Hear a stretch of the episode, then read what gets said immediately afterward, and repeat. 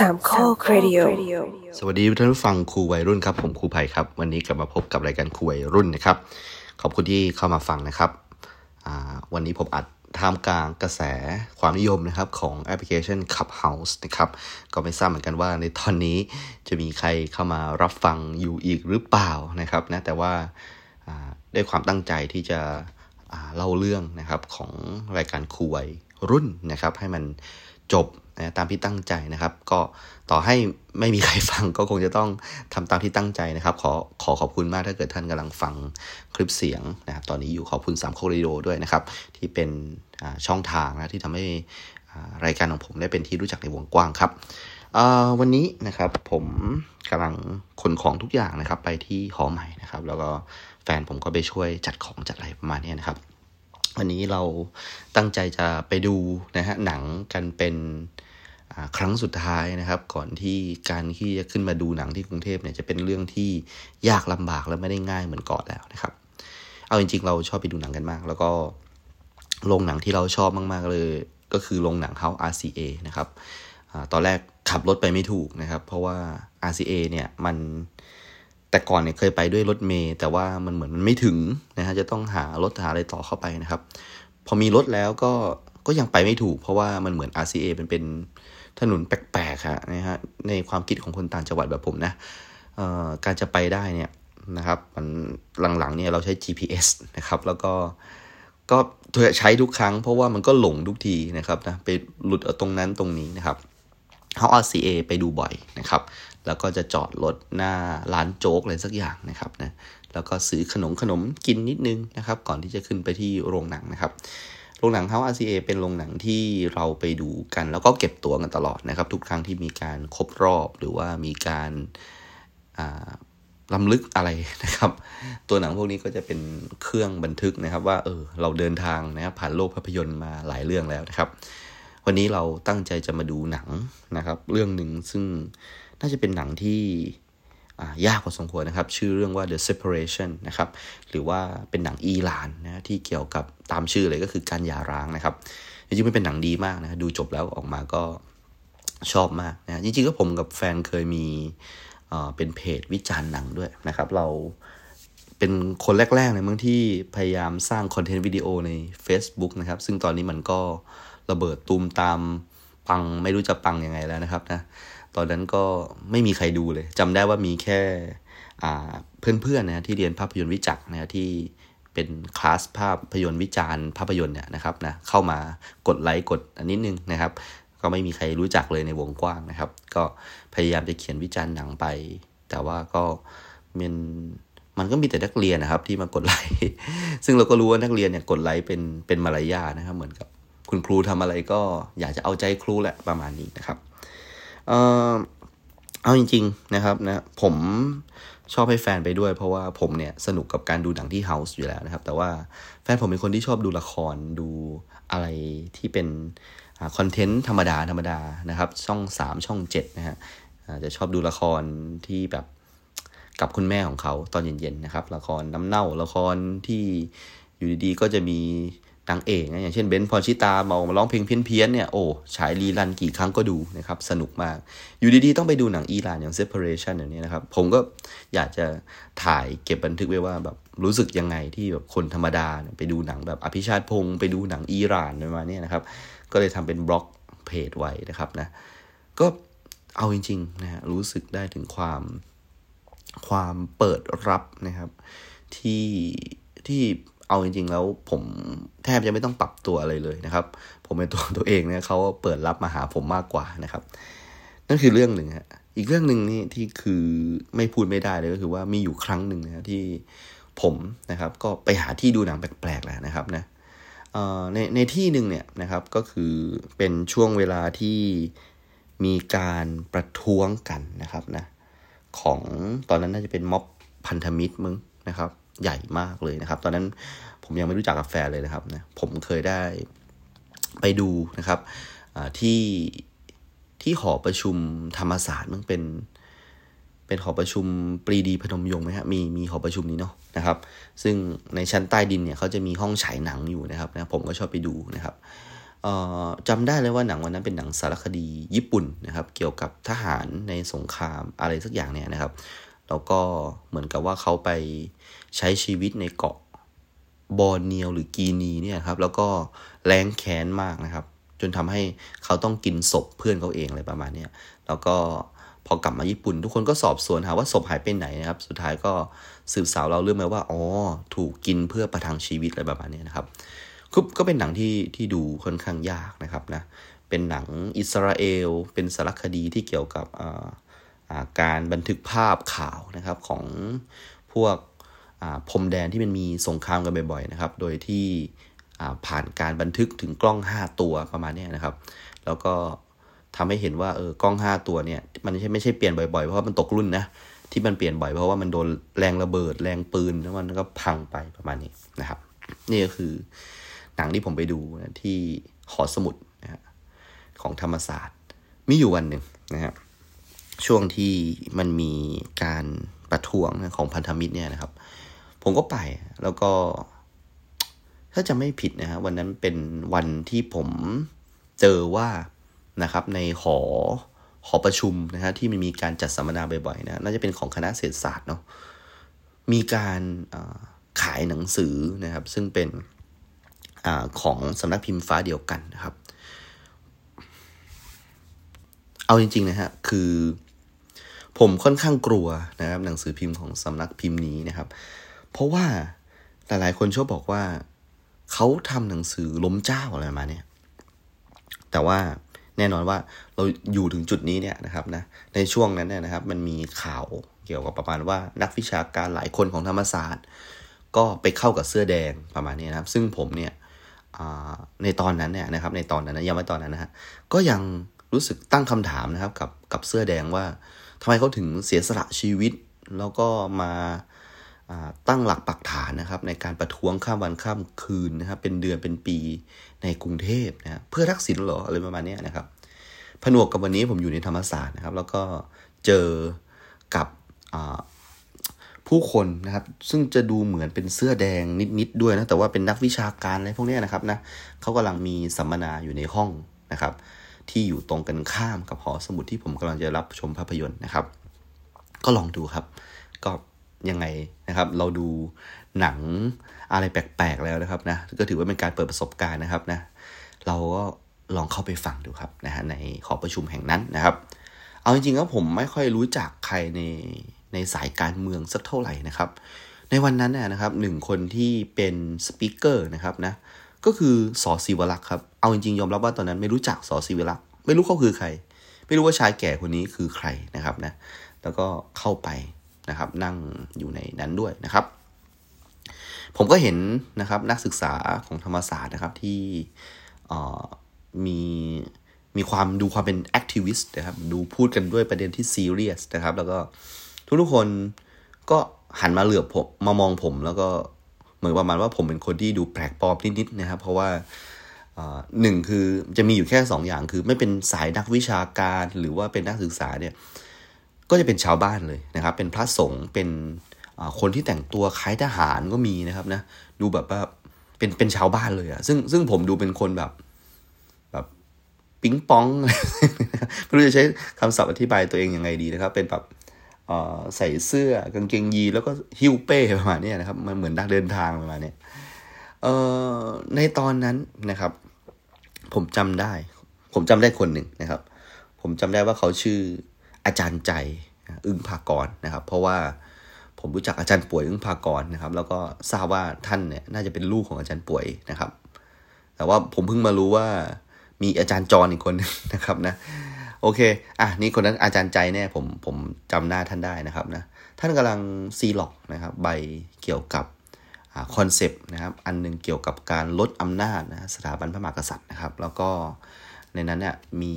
กฎหมายผลหมายมาตราหนึ่งที่ชื่อว่ามาตราหนึ่งหนึ่งสองนะครับ คือตอนนั้นนะนะครับ ผมรู้สึกว่าผมกลัวครับ ผมกลัวแบบโดนตำรวจจับมากๆเลยนะครับ ว่านี่เราทำอะไรผิดกฎหมายกันหรือเปล่า แต่ว่า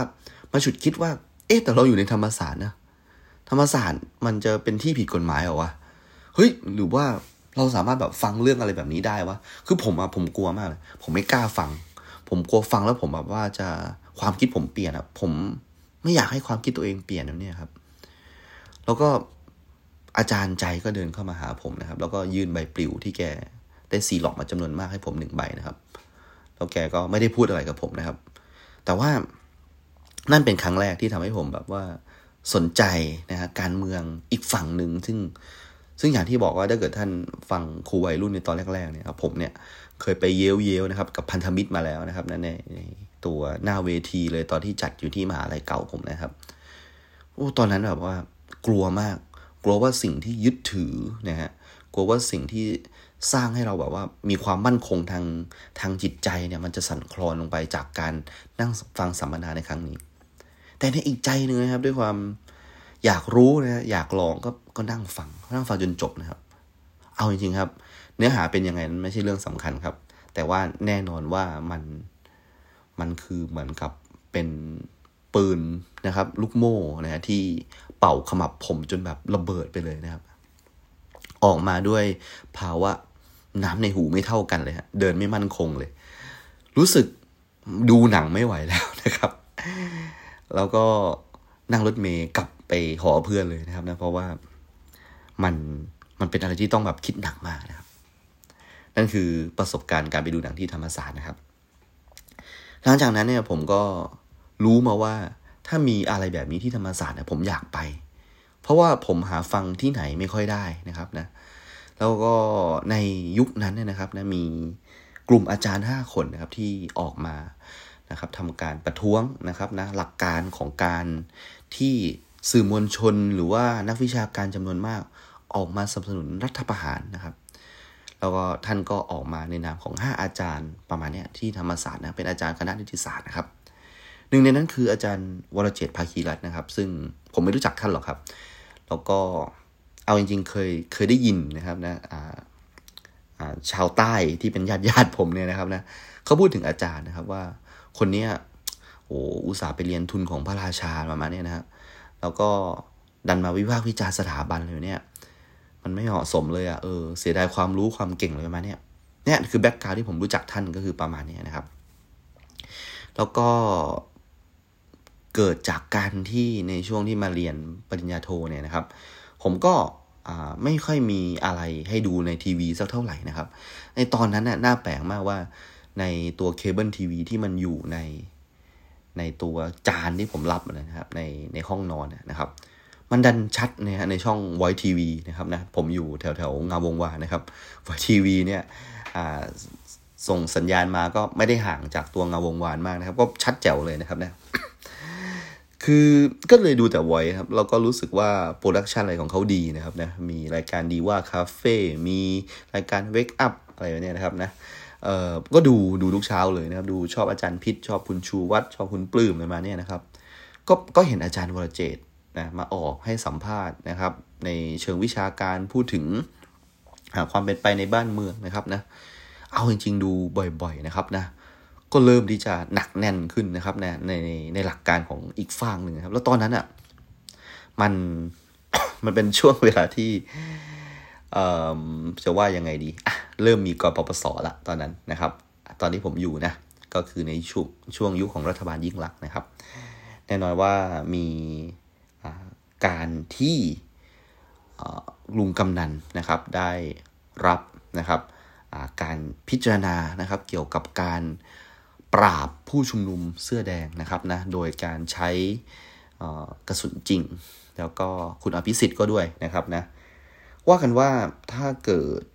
ลุงกำนันนะครับไม่ลงถนนเนี่ยผมจำได้ว่าลุงกำนันเนี่ยมีการ ถอดตัวเองออกจากการเป็นสมาชิกของประชาธิปัตย์ด้วยเพื่อลงถนนแบบเต็มเต็มรูปเลยนะครับ คือตอนนั้นนะผมว่ามองว่าลุงกำนันเหมือนกับการโยนหัวก้อยนะครับ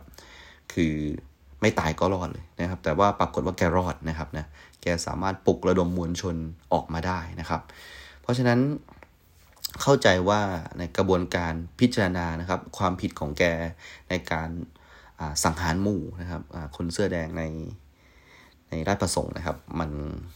มันก็น่าจะสั่นคลอนนะครับ ไปกับการที่แกลงถนน แล้วก็นำมวลชนมาล้มรัฐบาลอีกทีหนึ่งนะครับเออเอาจริงๆนะครับ ในช่วงนั้นน่ะมีอยู่ครั้งหนึ่งที่ผมประทับใจนะแฟนผมมากนะครับ ก็คือว่าเราอินกับเรื่องหนึ่งหนึ่งสองมากนะครับ เราได้ยินข่าวว่ามีอากงคนหนึ่งนะครับนะเรื่องของ SMS แล้วก็ต้องติดคุกไปหลายปีเลยแค่แค่ SMS ประมาณเนี้ยเราก็เลยอินมากนะครับ ก็เลย ผมเนี่ยชวนเธอไปธรรมศาสตร์อีกรอบหนึ่งนะครับนะแต่เที่ยวนี้ไม่ได้ไปดูหนังแล้วนะไปยื่นนะครับเพื่อแก้ไขมามาตราหนึ่งหนึ่งสองก็ทำตามทำตามเจตนารมณ์นะฮะของอาจารย์ใจที่ได้มอบใบปลิวให้ผมนะซึ่งเอาจริงๆอะวันนั้นอะแกมองผมด้วยสายตาแบบน่าผิดหวังเลยนะ เหมือนกับว่าแม่งเปลืองกระดาษชิบหายเลยไอ้ตัวนี้มันจะแบบ มันจะทำได้เรื่องอะไรหรือเปล่าว่าอะไรเนี่ยนะครับ แต่หลังจากที่ศึกษาจนจนเข้าใจนะครับนะ วันแรกที่ได้เห็นสำนักพิมพ์ฟ้าเดียวกันนะครับ ที่ที่หอประชุมธรรมศาสตร์ก็กลายเป็นลูกค้าขึ้นมานะครับนะก็พยายามซื้อเก็บไว้นะครับ แต่ไม่รู้ทำไมครับทำไมซื้อหนังสือพวกนี้รู้สึกเหมือนมีความผิดทุกทีเลยนะครับนะจะต้องแบบรู้สึกว่ามันมันมันมีความผิดมากกว่าซื้อหนังสือโป๊ซะอีกนะครับ กลัวไปหมดเลยนะครับเเคยไปซื้อที่พันทิปนะครับ แล้วก็เดินไปที่หอนะครับ เจอตำรวจขับรถผ่านยังกลัวเลยครับนะเออเคยแบบว่า นั่งกินนะฮะข้าวหมูแดงร้านประจำนะฮะที่ที่เฮียแกเล่าที่ผมเล่าเรื่องเฮียแกให้ฟังในในอีพีที่แล้วนะครับว่าแกเปลี่ยนมาขายข้าวขาหมูอย่างเดียวแล้ว ตอนนั้นอะแค่แบบว่ารู้สึกว่าจะอยากจะแกะพลาสติกออกมาอ่านนะครับ มันก็รู้สึกเหมือนกับมีสายตาจับจ้องผมอยู่ตลอดเวลานะครับ ไม่รู้กลัวไปเพราะอะไรนะครับ แต่ว่าวันนั้นเนี่ยนะครับ รวบรวมเอาแบบว่าเอาวะความกงความกลัวไม่มีอีกแล้วนะครับนะปรากฏว่าพอไปถึงนะครับนะ กับใครเป็นแฟนผมนะครับที่แบบดีดายังไงไม่รู้เลยครับ คือคือว่าวันนั้นนะแกก็โทรไปหาแม่แกนะครับบอกว่าเออเดี๋ยวจะต้องไปธุระที่ที่ธรรมศาสตร์อะไรแบบนี้นะครับ ปรากฏว่าแม่ของแฟนผมก็บอกว่า เอ๊ะธรรมศาสตร์มันมีชุมนุมไม่ใช่หรอ บอกว่า อ๋อ มันมีหลายงาน งานนี้แบบว่าแบบไปเจอดาราเนี่ยครับ ก็โกหกแม่ไปประมาณนี้นะครับ ซึ่งทุกๆเช้าเนี่ย ผมเนี่ยดูข่าวอะไรพวกนี้นะฮะ แต่ว่าแฟนผมเนี่ยนะแกจะชอบรายการดีว่าคาเฟ่มากนะครับ คือคือไม่ได้สนใจสารทางการเมืองเลยเลยแกบอกว่าแกชอบคำประกานะครับคำประกาตลกดีอยู่เนี่ยนะครับก็พอไปเจอในงานแกก็ไปขอถ่ายรูปกับคำประกาศผมก็ถ่ายด้วยนะครับ เจอบอกอไลจุดเจออะไรเนี่ยฮะที่หอประชุมธรรมศาสตร์นะครับ ก็สนุกสนานดีนะก็ก็รู้สึกว่าแบบอืมผมคงจะหาผู้หญิงอย่างนี้ ไม่ได้อีกแล้วนะครับนะก็ก็รู้สึกดีที่แบบตัดสินใจไปแล้วว่าแบบเออจะ อยู่กับผู้หญิงคนนี้ไปตลอดนะครับ เพราะว่าเนี่ยส่วนนี้เป็นส่วนสำคัญด้วยว่าแบบเคยไปเข้าชื่อแก้ไขหนึ่งหนึ่งสองด้วยกันมาแล้วนะครับ แต่ว่าในงานนั้นนะครับนะผมก็เจอคนดังๆ เยอะนะครับ แล้วก็เจอเสื้อแดงที่ยังยังอินอินกับวันเก่าๆอยู่นะครับนะวันที่เคยอยู่กันเต็มราชมังเลยมาเนี้ยนะครับ บางคนก็ยึดมาในหลักการประชาธิปไตยนะครับนะบางคนก็ ไปไล่กรอนนะครับ คิดถึงทักษิณอะไรประมาณนี้นะครับ เออ ผมลืมบอกนะฮะวันที่ผมไปธรรมศาสตร์รอบแรกนะที่เจอสอศิวลักษ์เนี่ย ผมเจอนักศึกษาคนหนึ่งด้วยครับ อันนี้ขอโมนิดหนึ่งนะฮะก็คือว่าเขากำลังอ่าเป็นเหมือนโมดิเรเตอร์นะครับ ที่ดูแลงานนี้แล้วก็เป็นส่วนหนึ่งในทีมงานนะครับเขาคนนั้นก็คือคุณโรมนะลังสิมันโรมนั่นเองนะครับ ผมจำหน้าเขาได้ เพราะเพราะเขาหล่อที่สุดในในตรงนั้นแล้วนะครับ ในตอนนั้นนะครับนะยัง ยังมีกลุ่มอะไรอะมีกลุ่มอีกคนหนึ่งที่เขาอยู่จุฬาผมจำชื่อไม่ได้ละเออแกชื่อดินดินเลยนะไม่ใช่ไผ่ดาวดินนะเออตอนนั้นนะครับนะซึ่งเขาจะรวมกลุ่มกันชื่อว่าสอนอนทอะไรสักอย่างเนี่ยนะครับนะก็ไอ้นี้ขอโทษทีในรายละเอียดนะครับ อันนี้ก็คือเล่าจากความทรงจำล้วนๆเลยนะครับ ผมชมจำได้ว่าคุณคุณโรมเนี่ยหน้าตาแกหล่อเหลามาก แล้วตอนนั้นแกแบบยังเรียนอยู่ยังไม่จบน่าจะเป็นปีท้ายๆแล้วประมาณนี้นะครับ เพราะว่า คุณโรมกับผมนี่ก็อายุรุ่นราวคราวเดียวกันนะครับนะก็ห่างกันสักประมาณสักสามสี่ปีประมาณเนี้นะครับ โอเค ทีนี้ครั้งนี้มาธรรมศาสตร์นะครับ ตั้งใจมากจะมาฟังอาจารย์วรเจตนะครับ มองว่าตัวเองเป็นแฟนคลับอาจารย์วรเจตแหละนะครับนะก็ใบแล้วปุ๊บก็อาจารย์วรเจตก็คืออาจารย์วรเจตจริงเนาะคืออาจารย์วรเจตไม่ใช่นัทวุฒินะครับ ไม่ใช่จะมาพูดให้กับ คนทุกๆคนฟังแล้วเอนจอยนะแกเป็นนักวิชาการนะครับ วันนั้นแกก็พูดถึงกฎหมายหนึ่งหนึ่งสองพูดแบบแบบวิชาการมาก ๆ เลยวิชาการวิชาการเลยนะครับ จนจนเริ่มจะดูเป็นมิตรมากขึ้น ตอนที่เรานั่งนั่งแบบมี Q&A กันนะครับนะฮะมีการแบบยิงคำถามจากคนที่มาฟังนะว่าแบบเออมองประเด็นนี้ยังไง เออ เริ่มเริ่มจะดูแบบว่า แกเริ่มยกตัวอย่างนู่นนี่นั่นนะครับนะประมาณนี้นะครับ แต่ว่าก็ถือว่าเป็นเป็นโกอย่างหนึ่งในชีวิตว่าทำสำเร็จแล้วนะครับ คือได้มาฟังอาจารย์วรเจตนะครับ แล้วก็ในตอนนั้นก็มีบูธอะไรในกิจกรรมเกี่ยวกับการเข้าชื่อ1นึผมก็ก็เข้าไปหมดเลยนะครับ สุดท้ายแล้วนะครับ การเข้าชื่อนั้นนะครับ มีการเดินขบวนขอโทษนะครับ ก็คือมีการเดินขบวนพาเหรดไปที่สภานะครับ แล้วก็ ในตอนนั้นรัฐบาลของคุณยิ่งรักนะครับ มีคุณเฉลิมที่ดูแลงานด้านนี้นะครับ ก็ก็ปัดตกเลยนะครับ แล้วก็ไม่ไม่รับเรื่องอะไรใด ๆ ทั้งสิ้นนะครับพูดจริงตอนนั้นหมดหมดหวังพอสมควร แล้วก็รู้สึกรู้สึกว่าเสียเปล่าทุกอย่างเลยครับ มีอย่างเดียวรู้ที่รู้สึกว่ามีค่าก็คือว่า เออเฮ้ยแฟนผมไปกับผมเลยนะครับ แล้วก็รู้สึกว่าโอ้โหผมยังรู้สึกขนาดนี้นะ พี่น้องเสื้อแดงที่เขาไปอยู่ตรงนั้นเขาจะรู้สึกขนาดไหนวะแบบว่า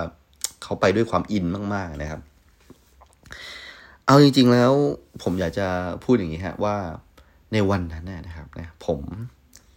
ก็ชอบไปนั่งฟังนะครับ คนที่อยู่นอกเซอร์เคิลของผมเนี่ยว่าเขาเป็นใครทำอะไรกันนะครับ ผม รู้มาว่าแบบมันมีวิทยุชุมชนนะครับในสมัยนั้นแบบว่าคนก็จัดรายการกันเป็นแบบรายการเสื้อแดงใต้ดินอะไรประมาณนี้หลาย ๆ คนก็เป็นดีเจดัง ๆ นะครับนะซึ่งทุกวันนี้ก็น่าเศร้ามากที่หลาย ๆ คนที่ผมน่าจะเคยได้ไปฟังเขาสนทนานะครับในวันนั้นนะฮะก็ลี้ภัยทางการเมืองแล้วก็โดนอุ้มฆ่านะครับ แล้วก็อย่างที่ทุกคนเห็นเป็นข่าวนะครับนะว่าทุกวันนี้ก็ยังไม่สามารถทราบได้ว่า เป็นฝีมือของใครนะครับเอ่อในตอนนั้นนะในตอนนั้นนะคนหนึ่งที่ป๊อปมากๆ แล้วก็อยู่เป็น Talk of the Town นะครับในหอประชุมในวันนั้นมากๆเนี่ยก็คือบรรพศนะครับ ตอนแรกผมนึกว่าแกชื่อไวพศนะฮะแต่ว่าแกชื่อบรรพศนะฮะสะกดก็คือบอ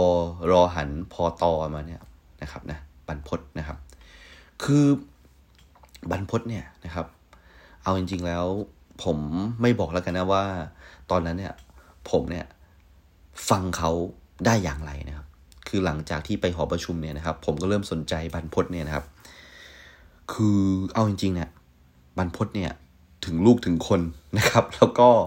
ถึงพริกถึงขิงนะครับนะมากกว่าฟังอาจารย์วรเจตเยอะนะครับ อาจารย์วรเจตเนี่ยแกเป็นนักกฎหมายครับแกไม่ทำผิดกฎหมายซะเองหรอกครับ แต่ว่านะครับอาจารย์อ่าไม่ใช่อาจารย์นะบรรพศเนี่ยเขาเป็นคนธรรมดานี่แหละ เขาบอกว่าเขาเนี่ยนะฮะหน้าหน้าตาเหมือนแบบพระเอกซีรีส์คนหนึ่งนะฮะที่เล่นเรื่อง Lie to Me ผมไม่รู้ชื่อแกนะครับ แกบอกเองว่าแกหน้าตาเหมือนคนนั้นนะครับ แล้วก็แกก็จะพูดถึงเรื่องราวในรั้วในวังเลยเนี่ยนะครับนะในรายละเอียดเป็นยังไงไม่ขอพูดนะครับ เดี๋ยวสามโคเรโดจะโดนจับกันหมดนะครับ ก็คือผมนะฮะฟังแบบลับๆนะฮะ เรื่องนี้ผมยังไม่เคยบอกแฟนผมด้วยว่าผมผมนั่งฟังบรรพศแบบเสพติดมากนะครับ คือเขาเขามีแบบเป็นเป็นหลายร้อยตอนเนี่ยหลายหลายร้อยอีพีอะนะครับ มันจะออกทุกวันอังคารหรือพฤหัสเนี่ยนะครับ ผมก็แบบว่าเป็นแบบคนแรก ๆ เลยที่จะฟังนะครับ แล้วแบบเวลาฟังอะ ก็จะกลัวครับ แบบว่าตอนนั้นแบบผมยังใช้ iPod Touch เนาะมันจะขึ้นชื่อว่าแบบเรากำลังฟังอะไรใช่ไหมผมพยายามจะเอาเอกสารอะไรปิดเนี่ยเวลาแบบ นั่งรถตู้ไปเรียนที่เกษตรแล้วเนี่ยนะครับ ก็แบบกลัวมากนะครับ กลัวว่าแบบเอ้ยข้างๆเป็นตำรวจหรือเปล่าวะจะโดนจับหรือเปล่าวะนะครับ แต่ยิ่งฟังก็ยิ่งอยากรู้ครับ ผมผมเข้าใจเลยว่าสมัยนี้ทำไมแบบ แต่ละคนเนี่ยถึงแบบว่าเออเวลามีอาจารย์ประวินเนาะเนี่ยไม่ใช่อาจารย์ประวินสามโคกนะครับ อาจารย์ประวินคนนั้นแหละนะฮะเปิดห้องทีหนึ่งในคลับเฮาส์นะครับ ห้องก็จะเต็มอย่างรวดเร็วนะฮะ ตอนนั้นอะก็อารมณ์เดียวกันเลยฮะแต่ผมแบบเกิดขึ้นกับบรรพศนะครับครับก็ก็อิจฉาเด็กรุ่นใหม่เหมือนกันนะที่ได้ฟังความเห็นจากนักวิชาการนะส่วนผมไปฟังเรื่องนี้จากใครก็ไม่รู้อะเอาจริงๆนะมั่วหรือเปล่าก็ไม่ทราบนะครับนะ เชื่อถือได้ขนาดไหนก็ไม่มีใครรู้นะครับ แต่ฟังครับ ฟังแบบเสพติดมากนะครับ ถึงจุดจุดหนึ่งนะครับนะผมก็มาอยู่คนเดียวนะครับ ในช่วงเวลาที่ อุณหภูมิทางการเมืองมันร้อนแรงมากนะครับ ตอนนี้ผมย้ายหอมานะครับผมอยู่นะฮะตอนนั้นอยู่ที่บางกระสอนะครับ ซึ่งเป็นส่วนหนึ่งของนนทบุรีนะครับ เราก็ทราบดีว่านนทบุรีนั้นมีชุมชนเสื้อแดงที่เข้มแข็งมากนะครับ แล้วก็จากการที่ผมไปอยู่คนเดียวในสัปดาห์แรกเนี่ยนะครับนะผมก็พยายามหาร้านอาหารหรือว่าทำความรู้จักชุมชนตรงนั้นนะครับนะ ราะว่าตอนนี้อยู่คนเดียวแล้วนะครับ แล้วผมก็เป็นคนที่เอาจริงๆก็ถือว่าชอบสร้างมิตรนะครับ แล้วก็ชอบพูดคุยกับพวกผู้คนนะโดยเฉพาะแม่ค้านะครับ ก็วันไหนที่ผมไปกินร้านไหนที่ผมไปกินเขาก็จำผมได้นะครับ เพราะผมจะสั่งในเมนูเดิมๆแล้วก็พูดคุยกับเขาอะไรประมาณนี้นะครับก็รู้จักหลายคนนะครับ รวมถึง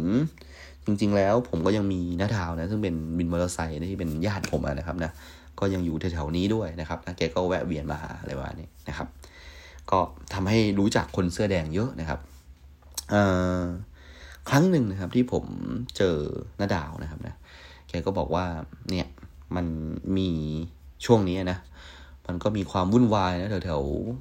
แถวแถวศูนย์ราชการแถวแถวเมืองทองอะไรประมาณนี้เพราะว่ามันมีม็อบหลายม็อบมากตรงเนี้ย เออ มันมีม็อบ ทั้งกปปสก็บางทีก็เคลื่อนมา มีพุทธอิสระอีกนะครับ ในตอนนี้นะครับ แล้วก็มีเสื้อแดงก็มีประมาณนี้นะครับนะแล้วแกก็บอกว่าอืมจริง ๆ แล้วในความวุ่นวายเนี่ยแกก็ชอบนะ เพราะว่าบางบางทีคนจะเข้าไปม็อบเลยเนี่ยเขาก็ต้องใช้แบบบริการรถมอเตอร์ไซค์ของแกประมาณนี้นะครับเขาก็ได้ฟังเรื่องของเสื้อแดงอะไรแบบนี้เยอะนะครับนะก็เลยมองว่า เออ เดี๋ยววันหนึ่งน่าจะลองปั่นจักรยานดูนะครับนะ ไป สู่ราชการแล้วเนี่ยนะครับนะเพราะว่าผมก็เห็นแบบเพื่อนหลาย ๆ คนเนี่ยนะฮะอินกับความเป็นกปปสมากนะครับนะเพื่อนผมคนใต้เนี่ยคนพังงาเพื่อนผมคนหนึ่งเนี่ยนะทำสโมสรนักศึกษามาด้วยกันเลยนะครับ ยอมไปนอนเลยนะไปนอนที่ศูนย์ราชการเลยนะกับลุงกำนันอะไรประมาณนี้นอนกลางดินกินกลางทรายเลยเนี่ยครับนะฮะประมาณนี้ ทีนี้สิ่งที่ผมนะครับนะได้รู้นะครับเกี่ยวกับ บรรพศเนี่ยนะครับนะก็ไม่แน่ใจเหมือนกันว่ามันจะเป็นเรื่องจริงหรือเปล่านะฮะเนี่ยฮะเสียงเสียงประมาณนี้ฮะสวัสดีครับคือพ่อน้องพี่ที่รักประชาธิปไตยทั่วทั้งโลก ทุกประเทศนะครับโดยเฉพาะประเทศฝรั่งเศสเพราะนายกกำลังเยี่ยมฝรั่งเศสอยู่อะโอเคครับ ประมาณนี้นะครับอ่าเราจะไม่เปิดอะไรมากกว่านี้ เดี๋ยวมันจะผิดกฎหมายนะครับ โอเคครับ หลังจากนั้นเนี่ยทำให้ผมแบบสนใจการเมืองมาก ๆนะครับ ในช่วงเวลานั้นก็คงต้องบอกว่า ผมพยายามนะฮะที่จะบาลานซ์ตัวเองนะครับนะโดยการที่ไม่เชื่อสิ่งที่ได้ฟังนะ ไอตาบันพศเนี่ยนะครับไม่เชื่อนะครับนะว่ามันเป็นยังไง แต่นั่นแหละครับพอได้รู้จักกับคนเสื้อแดงเขาก็ฟังเหมือนกัน แล้วก็ฟังลึกกว่าผมด้วยนะครับ เพราะว่าในแถวๆบางกระสอเนี่ยก็มีวิทยุชุมชนนะฮะที่ที่จัดเรื่องนี้โดยเฉพาะ ผมก็ลองเปิดวิทยุดูนะครับ เพื่อจะฟังวิทยุชุมชนอะไรประมาณนี้นะครับนะเขาเขาฟังอะไรกันเขาเขาพูดอะไรกันนะฮะพนวกกับมีเพื่อนอยู่แถวปทุมด้วยนะครับ ก็มีอะไรแบบนี้เหมือนกันนะครับนะผมก็แบบเฮ้ย ใครคือสมศักดิ์เจียมธีรสกุลวะอะไรประมาณนี้นะครับ แล้วก็เฮ้ยตอนนี้เนี่ยอากงเนี่ยแบบว่าแย่แล้วว่ะเออคนที่เราแบบติดตามเขาอะนะเขาก็แบบว่าเริ่มมีอาการป่วยนะครับในในในช่องปากหรือว่าอะไรสักอย่างเนี่ยนะครับในในในในคุกเขาก็แบบเริ่มอาการไม่ค่อยดีนะครับ หลังจากที่เราติดตามข่าวสารพวกนี้นะครับ ก็ทั้งหมดนี้ที่กำลังจะบอกก็คือว่า ผม ไม่เห็นเพื่อนผมนะฮะที่เป็นเพื่อนมหาวิทยาลัยเนี่ยนะครับเขาจะรู้อะไรแบบนี้กับผมด้วยเลยนะครับ แล้วผมก็คิดว่าเฮ้ยผมมีเหตุผลพอนะ ที่จะแสดงหรืออธิบายอะไรลงไปเนะผมมีเหตุผลพอที่จะมองว่า เอ๊ะ จริง ๆ แล้วคุณยิ่งรักเนี่ยเขาก็ไม่ได้เลวอะไรอย่างที่เพื่อนผมโพสต์ใน Facebook อะไรประมาณเนี้นะครับ ผมก็เลยแบบลองโพสต์อีกด้านหนึ่งลงไปนะครับนะเออแน่นอนครับว่าในตอนที่บรรยากาศการเมืองมันคุกกุ่นมากๆ เนี่ย เราคงจะเคยได้ยินการ call out นะครับ แต่ว่าในตอนนั้นเน่ยเป็น call out ให้ออกมาร่วมกับกปปสนะครับเราจะได้เจอเป็นเด็กนักเรียนนะครับนะออกมาทำมือเป็นกากบาทนะครับ ว่าแบบไม่เอา ว่ารัฐบาลนี้นะครับ แล้วก็คุณหมอพยาบาลนะครับ หยุดงานนะครับ เพื่อแบบว่าสไตล์นะครับ รัฐบาลของคุณยิ่งรักประมาณนี้ถ้าจะไม่ผิดเนี่ยคุณยิ่งรักเนี่ยนะครับนะก็พยายามยุบสภาแล้วก็จัดการเลือกตั้ง แล้วก็มาพร้อมกับวลีที่บอกว่า นี่ก็คือถอยจะไม่รู้จะถอยยังไงแล้วนะครับเอ่อต้องบอกตามตรงว่าในตอนนี้เนี่ยผมเนี่ยเห็นใจคุณยิ่งรักมาก ๆนะครับ เพราะว่าหนึ่งคือเริ่มที่จะ มาฟังข้อมูลอีกด้านหนึ่งเนี่ยตั้งแต่ช่วงเวลาช่วงเวลาที่ผมได้เล่าไปเนี่ยไทม์ไลน์ประมาณนั้นนะครับ แล้วอีกอันหนึ่งก็คือเป็นตัวไดฟ์คือหนึ่งหนึ่งสองประมาณเนี้ยซึ่งซึ่งเอาจริงก็คืออินมาก ๆนะครับ ทีนี้พอเป็นแบบนี้นะครับ ก็เลยแบบมานั่งคิดว่าแบบเฮ้ยมันน่าจะถึงเวลาที่เราจะต้องเอาข้อมูลชุดนี้ที่เรามีเนี่ย ที่พอจะโพสต์ได้แล้วก็แบบ มันไม่แย่เนี่ยนะครับ อธิบายแบบ ในเชิงมีเหตุมีผลเนี่ย ให้เพื่อนเก่าๆเราฟังดีกว่าเว้ยให้เพื่อนเก่าๆเราฟังนะครับ ผมก็โพสต์อะไรพวกนี้ไปไปตลอดนะครับ แต่ว่าดูเหมือนว่ามันจะไม่เข้าเลยนะครับ บางคนที่รับไม่ได้เลยก็อันเฟนผมไปนะครับ บางคนก็ทักแชทมาถามว่าทำไมมึงโพสต์อย่างนั้นวะ ผมก็พยายามอธิบายนะครับ พยายามสร้างบทสนทนานะครับ หนึ่งในช่วงเวลาที่ผะอืดผะอมที่สุดนะครับ ก็คือเป็นช่วงเวลาที่เพื่อนจากยาลานะครับนะขึ้นมารวมตัวกันเพื่อไปงานรับปริญญาของเพื่อนนะครับ อีกคนหนึ่งนะครับเเราก็นั่งกินนะครับ ในร้านอาหารร้านหนึ่งกันนะครับ แล้วก็มีคำพูดของเพื่อนเนี่ยที่โผล่ขึ้นมานะครับ ถามผมตรงๆเลยว่า เฮ้ยไผ่กูถามจริงเหอะ มึงล้มเจ้าวะ ผมบอกเฮ้ยล้มเจ้าเลยวะมึงโพสแบบนั้นเนี่ยเออใครๆก็คิดว่ามึงล้มเจ้านั่นแหละบอกเฮ้ยไม่ใช่นะเว้ยคือแบบมันมันไม่ใช่แบบจะล้มเจ้าอะไรอย่างนั้นนะเว้ยผมพยายามอธิบายนะแต่ว่าตอนนั้นคือแบบ คือบรรยากาศการกินข้าวที่มันเคยแบบว่า พูดคุยกันสนุกมันเงียบเลยครับมันกลายเป็นบรรยากาศที่ เหมือนผมอยู่คนเดียวในโลกประมาณนั้นนะครับ คือ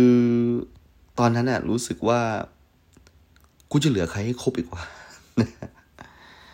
เหมือนมันมันไม่มีเพื่อนเลยสักคนนะครับ เอาจริงตอนนั้นคือ เพื่อนคนเดียวที่ผมมีก็คือ คือแฟนผมครับนะคือเขาก็ดูจะจะเข้าใจผมนะครับ แต่ว่าเอาจริง ๆเขาก็ไม่ได้เห็นด้วยกับสิ่งที่ผมทำเลยนะครับเขาก็อาจจะลึกๆเนี่ยเขาอาจจะรู้สึกว่า เออ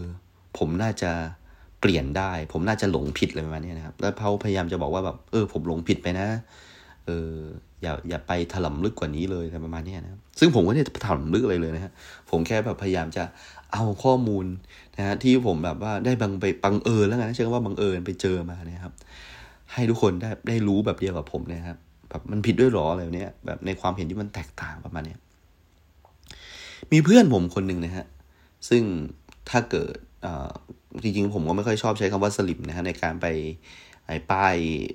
ขวนคอใครว่าบอกคนนี้เป็นควายแดงหรือสลิมอะไรประมาณนี้นะครับนะแต่ว่าเหมือนกับเพื่อนของเพื่อนเนี่ยเขาก็พยายามบอกว่าคนนี้คือสลิมกับตัวตัวเอเลยนะครับนะแต่ว่าตอนนั้นเนี่ยเราเรายังเป็นเพื่อนที่ดีต่อกันอยู่นะครับไม่ได้โกรธอะไรกันมาก แล้วเขาก็มองเหมือนกันว่าผมลงผิดเนี่ยครับผมจำได้เลยว่าเขาลงทุนแต่งนิยายครับเป็นนิยายจริง ๆ เลยนะนิยายที่มีตัวละครเลยหนึ่งสองสามสี่มีเรื่องมีอะไรแบบว่า เพื่อจะจะบอกว่าแบบคุณยิ่งรักอะเขาโกงยังไงประมาณนี้เออเขาโกงยังไงเขาแบบทุจริตยังไงแบบเนี้ยให้ผมแบบรู้ว่าแบบผมแบบอยู่ข้างผิดในประมาณเนี้ยครับซึ่งแบบเอาจริงๆว่าผมแบบไม่ได้อยู่ข้างผิดในความคิดผมตอนนั้นนะกูไม่ได้อยู่ข้างผิดเว้ยกูอยากจะให้มึงแบบว่ามองอีกด้านหนึ่งด้วยเลยเนี่ยเออ ซึ่งแบบไอการกระทำแบบนี้มันมันถูกต้องหรือเปล่าเลยเนี่ยนะครับในในตอนนั้นผมมีความรู้สึกว่า เอ๊ะมันมันไม่สามารถจะคุยกันได้นะครับ จนสุดท้ายนะครับนะมันก็มีปรากฏการณ์อันหนึ่งเกิดขึ้นมานะครับ ก็คือไอตอนนั้นนะผมเรียกมันว่าที่รองแก้วสีดำนะครับนะก็คือค้านพรบนิรโทษกรรมนะครับนะในตอนนั้นเนี่ยผมจำได้เลยว่าคุณศาสินนะครับนะคือเขาเป็นคนดังมาก เขาเป็นคนแรก ๆ ที่ใช้ไอ้ที่รองแก้วแบบนี้นะครับนะซึ่งตอนนั้นเขาค้านเรื่องของแม่วงก์ใช่ไหมอุทยานแห่งชาติแม่วงก์นะครับเขาก็เดินนะครับ จากแม่วงก์กลับมากรุงเทพมากทมนะครับ คนก็คนก็เยอะเลยนะครับ เดินตามเขานะครับสักพักหนึ่งพอมีข่าวว่าจะมีการนิรโทษกรรมแบบเหมาเข่งนะครับ นั่นหมายความว่าทุกๆคนนะครับ reset นะครับ set zero นะในคำนั้นนะครับหมายความว่าคุณทักษิณก็จะได้กลับมาด้วยประมาณนี้นะครับ หลังจากเหมาเข่งเนี่ยพูดตรงๆนะครับว่าหลายๆคนที่สนใจการเมืองแล้วก็ มองว่ากำลังจะไปร่วมกับกปปสเนี่ยก็ถอยตัวออกมา เพราะว่ามีความรู้สึกว่ามันเหมาเข่งไม่ได้นะครับ คนที่รักมาก ๆ เลยเนี่ยก็บอกว่าไม่สามารถจะเอาทักษิณกลับมาได้ แต่คนที่เหมือนกับประมาณว่าอีกอีกด้านหนึ่งนะครับ ก็มองว่าเฮ้ยเราจะนิรโทษกรรมให้อภิสิทธิ์กับลุงกำนันไม่ได้ เพราะเขาเป็นคนสั่งการในการล้อมปราบประชาชนกลางเมืองหลวงเลย มันจะเซตซีโร่ได้ยังไงประมาณนี้นะครับ เพราะฉะนั้นนี่คือจุดแตกหักของสังคมไทยอย่างแท้จริงนะครับ มันทำให้คนนะฮะออกมามากขึ้นนะครับ ร่วมกับม็อบกปปสมากขึ้นครับทางนี้ก็คือว่าคนที่ออกมาเนี่ยก็คือคนที่ไม่อยากให้ทักษิณมากลับมาประเทศไทยประมาณนี้นะครับ ทุกท่านก็คงจะพอทราบทำลายอะไรพวกนี้นะครับนะแล้วก็ก็เป็นจุดหนึ่งที่ทำให้ผมแบบมองว่า เฮ้ย ผมเนี่ยก็ไม่เห็นด้วยครับ นิติโทษกรรมเหมาเข่งนะแต่ผมเป็นแบบเป็นแบบหลังนะคือผมอยากให้คุณทักษิณกลับมารับโทษนะครับ แล้วผมก็อยากให้คุณอภิสิทธิ์กับคุณลุงกำนันเนี่ยครับอยู่ในขั้นตอนการพิจารณาคดีต่อด้วย ไม่ใช่หยุดไปแบบนี้นะครับนะว่าตกลงยังไงมันจบยังไง อะถูกหรือผิดก็ว่ากันนะครับ แบบไม่ใช่แบบหายไปเลยประมาณนี้นะครับ ซึ่งมันมีแนวโน้มว่าอาจจะหายไปได้เลย ถ้าเกิดลุงกำนันชนะประมาณนี้นะครับ เนี่ยมันมันผิดหลักการนะผมมีความรู้สึกว่ามันไม่ใช่นะครับ ก็ประมาณนี้นะครับ มันก็เหนื่อยครับตอนนั้นแบบว่าผมก็พยายามที่จะซื้อจักรยานนะครับ แล้วก็พยายามปั่นออกกำลังกายไปที่ม็อบนะฮะทุกๆ เย็นเลยนะครับนะฮะเอ่อจริงๆแล้วในช่วงเวลาตอนเย็นๆเนี่ยนะครับ ผมจะทำอยู่สองสาอย่างก็คือว่าวันไหนที่ไม่ไปวิ่งนะครับ ในสวนสาธารณะที่อยู่ใกล้ๆหอนะครับนะก็จะปั่นจักรยานไปม็อบนะครับ บางทีก็ไปหาข้าวกินฟรีบ้างประมาณนี้นะครับ แต่ว่า ม็อบของกปปสนี่ผมก็ไปนะฮะก็ก็ไปดูด้วยแบบนี้ก็ไหนๆก็อยู่กรุงเทพทั้งทีนะครับนะก็อยากจะอยากจะรู้ อยากจะลองประมาณนี้นะครับ แต่ว่าบางครั้งเนี่ยเวลาที่คุณแม่นะครับนะคุณแม่ของของของแฟนเนาะขึ้นมาตรวจแบบมะเร็งเลยเนี่ยนะครับ ที่แกเป็นอยู่นะครับมันก็ต้องเป็นส่วนที่เป็นอนุสาวรีย์ประชาธิปไตยใช่ไหมเออไม่ใช่ทุกท่านอนุสาวรีย์ชัยสมรภูมินะฮะแล้วบางทีกบปสก็ไปยึดตรงนั้นนะครับนะ มันทำให้ผมแบบไปหาหมอได้แบบไม่ตรงเวลานัด เพราะว่าติดม็อบเนี่ยฮะแล้วก็ที่จอดรถก็ไม่มีนะครับนะการที่แบบจะไปโรงพยาบาลราชวิถีได้นี่ยครับ มันจะต้องขึ้นแบบประมาณสักหกชั้นแรกเนี่ยจะเป็นแบบที่จอดรถบุคลากรอยู่แล้วถ้าถ้าเราจอดนี่คือเราจะโดนแบนตลอดชีวิตเลยนะครับนะพอขึ้นไปเนี่ยครับโอ้โห ชั้นอื่น ๆ ก็เต็มเต็มแบบเต็มมากๆเลยนะครับ แล้วคุณแม่ผมก็เมารถนะครับ เป็นคนที่เมารถ แล้วแบบจอดจอดหยุดหยุดจอดจอดหยุดหยุดเนี่ยแกยิ่งเมาเข้าไปใหญ่เลยนะครับนะ มีมีถึงขนาดบางครั้งที่แบบว่าต้องขับรถนะครับ ไปแล้วก็ต้องปล่อยแม่กลางทาง แล้วก็เดินผ่าม็อบเข้าไปโรงพยาบาลประมาณนี้นะครับ แต่ก็เอาละนะฮะคนที่ทำม็อบทุกคนก็ต้องพยายามสร้างนะครับความลำบากความไม่สะดวกสบายให้กับสังคมเพื่อให้รัฐบาลมองเขาอะเนาะแต่ว่านั่นแหละมันมาซวยที่แบบเป็นแม่ผมพอดีประมาณนี้เป็นแม่ของแฟนผมพอดีประมาณนี้ก็เลยรู้สึก ไม่อยากร่วมก็ต้องร่วมนะฮะอยู่หน้าโรงพยาบาลเลยนะครับนะก็เคยมีอยู่ครั้งหนึ่งนะฮะก็ซื้อนกหวีดในม็อบนะครับ แล้วก็เดินไปเป่านกหวีดทั่วเลยฮะดูว่าเขาทำอะไรบ้างนะครับเอ่อตรงมุมนี้ก็เป็นรูปนะฮะเป็นนรกนะครับ แล้วก็มีคุณยิ่งรักกับทักษิณอยู่นะครับนะแล้วก็อ่าเป็นครั้งแรกที่ผมได้ยินชื่อคุณตั้งอาชีวะนะครับนะว่าแบบไอเด็กคนนี้มันมันเลวมากเลยนะมันด่าในหลวงประมาณนี้นะครับ ได้ยินแบบชื่ออย่างคุณแบบคุณก้านทูบอะไรแบบนี้นะครับ ซึ่งเป็นโดนข้อกล่าวหาว่าแบบไปด่านะครับในหลวงรัชกาลที่9อะไรประมาณนี้นะครับ แล้วก็ทุกๆคนเนี่ยมันอยากจะฆ่าทั้งตั้งนะครับ อยากจะฆ่าก้ารทูบให้ตายนะครับแบบพูดด้วยด้วยความอยากฆ่าจริงๆนะครับในวันที่ผมเดินอยู่ในม็อบเนี่ยมันก็เป็นวันที่ถ้าทุกคนจำได้ มันจะมีคนที่ปีนขึ้นไปตรงส่วนของ อนุสาวรีย์ชัยสมรภูมิแล้วโบกธงชาติอันใหญ่ๆนะครับนะวันนั้นนะผมอยู่เดินอยู่ในนั้นด้วยนะครับนะก็ระหว่างรอคุณแม่ตรวจนะครับ ก็เขาบอกว่าเธอขอขอลงไปดูสักหน่อยว่ามันเป็นยังไงนะครับอะนี่ก็เป็นอ่าเรื่องราวหนึ่งที่เกิดขึ้นนะครับนะในในส่วนของชีวิตนะครับ หลังจากที่ผมนะครับมาอยู่คนเดียวแล้วนะครับนะผมก็รู้สึกว่าอยากจะสารต่อนะครับ กิจกรรมทางการเมืองที่เคยตั้งใจไว้นะครับนะว่าอะโอเคละเดี๋ยวต่อจากนี้เราจะลองไปม็อบดูนะครับ เพราะว่าทำอะไรก็ทำได้แล้วนะครับนะแฟนก็ไม่อยู่แล้วนะครับนะอะส่วนชีวิตการประท้วงฝั่งใหม่แล้วกันนะครับนะเปลี่ยนฝั่งไปเลยนะครับนะจากในตอนแรกๆที่ท่านเคยฟังผมนะครับอะดูซิว่า ผมจะไปรุ่งไหมหรือว่าจะรอดไหมนะครับนะในขวัยรุ่น EP หน้านะครับสำหรับ EP นี้ไว้แค่นี้ครับ ขอบคุณครับ